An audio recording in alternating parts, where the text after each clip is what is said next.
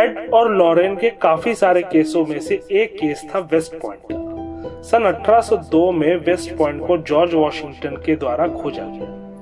और जब George Washington ने यह डिसाइड किया कि इसको एक एकेडमी का रूप दिया जाए, जहाँ पर पॉलिटिकल साइंस के अलावा बहुत सारे सब्जेक्ट्स के बारे में पढ़ा के स्टूडेंट्स को एक बेहतरीन लाइफस्टाइल दी जा सकेगी, वेस्ट पॉइंट न्यूयॉर्क स्टेट की जानी मानी एकेडमी रही है। जहाँ में से एक से बढ़कर एक लीडिंग लीडर्स निकले, जिन्होंने अमेरिका को एक नई दिशा दिखाई। इसीलिए इसका घेराव और सुरक्षा की ज़िम्मेदारी आर्मी वालों को सौंपी गई थी। 1972 में एड और लॉरेन काफ़ी ज़्यादा फ़ेमस हो गए थे और उनके पास काफ़ी सारे पैरानॉर्मल सिचुएशन को टैकल करने के लिए कॉल आया करते थे, जिसे मैनेज कर पाना इनके लिए काफ़ी कठिन हो गया था। इसीलिए उन्होंने एक मैनेजर रखा जो सारी कॉल्स को मैनेज करता था। एक दिन एक ऐसा कॉल आया जिसकी उम्मीद शायद वॉरेंस को भी नहीं थी। क्या थी वो कॉल जानने के लिए सुनते रहिए हॉन्टेड फ़ाइल का ये खौफनाक एपिसोड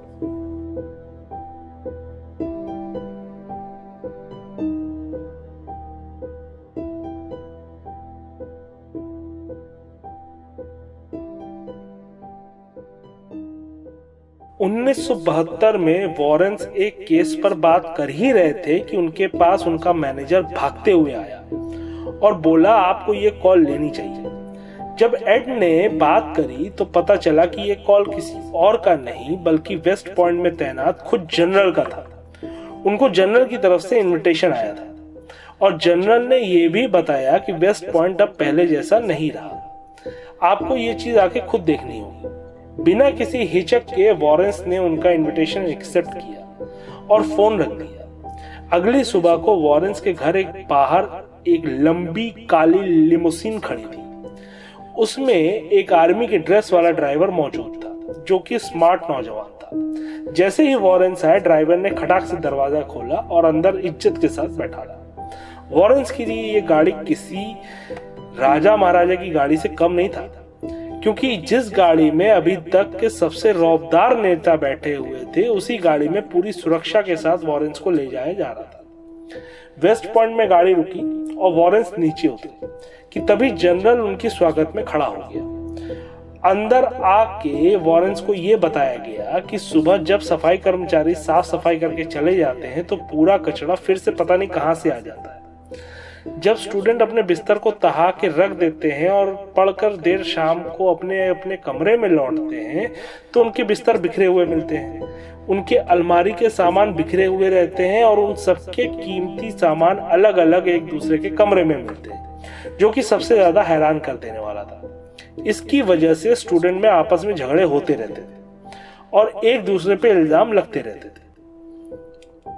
इस इंसिडेंट के बाद हमने सारे स्टूडेंट को अपने सामने बैठा के रखा, ताकि कोई अपने कमरे में ना जा सके, लेकिन शाम को जब हम सब मिलकर कमरे में पहुँचे तो हमारे आश्चर्य का ठिकाना नहीं था। सारे सामान उसी तरह बिखरे हुए थे। बिस्तर पलटे हुए थे, लोगों के कीमती सामान मिसिंग थे। हमें समझ में नहीं आया किसे मदद के लिए बुलाया। तभी हमारी साथी ने आपका नाम सुझाया। पूरी डिटेल्स लेने के बाद लॉरेन एक एक करके सब कमरों को देखने लगी। अभी तक उसे ऐसा कोई आभास नहीं हुआ था। लॉरेन की एक्टिविटी देखकर ये लोग एड और लॉरेन का मज़ाक बना ही रहे थे कि एक कमरे में लॉरेन और एड पहुँचे तो वहाँ पर एक रॉकिंग चेयर पर लॉरेन बैठ गई कि तभी उसे एक जेंटल सा टच महसूस हुआ, जो कि कंधे पर हुआ था। मुड़कर देखा तो वो हाथ किसी और का नहीं, बल्कि जॉन एफ़ कैनेडी का था। लॉरेन ने वहाँ एक गार्ड से पूछा कि यहाँ क्या कभी जॉन एफ़ कैनेडी रहा करते थे? गार्ड का मुँह खुला का खुला रह गया था। और उसने बताया कि हाँ एक दिन के लिए वो वेस्ट पॉइंट पे यहाँ पे आए थे। ऐसे ही करते करते वो चीज़ों को धीरे धीरे करके छूने लगे। तब लॉरेन को लगा कि शायद वो वेस्ट पॉइंट के भूत को पहचान लिया है उसने। लेकिन जैसे ही वो दूसरे कमरे में पहुँची तो उसके लिए इससे भी बड़ा एक सरप्राइज़ इंतज़ार कर रहा था। दरअसल, उस समय लॉरेन को लगा ही था कि वेस्ट पॉइंट किसी परेशान औरत की आत्मा के चंगुल में था। दूसरे कमरे में सेकेंड वर्ल्ड वॉर की काफ़ी सारी चीज़ें रखी हुई थी और चाइना के बहुत से अमूल्य आर्टिफैक्ट रखे हुए थे। जैसे जैसे लॉरेन चीज़ों को छूती, उससे एक अजीब सा अनुभव होने लगा। जैसे कोई उसे इन चीज़ों को छूने से मना कर रहा तब उसने पीछे खड़े जनरल से पूछा कि इस कमरे की सारी चीज़ें क्या किसी ऐसी औरत से बिलोंग करती थी जो काफ़ी ज़्यादा स्ट्रॉन्ग बिहेवियर और अनुशासन के लिए जानी जाती थी?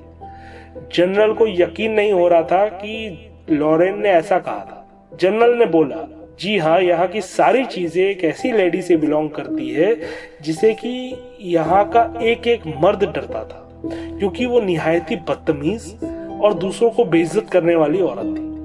शायद इसीलिए उसको कोई नहीं पसंद करता था।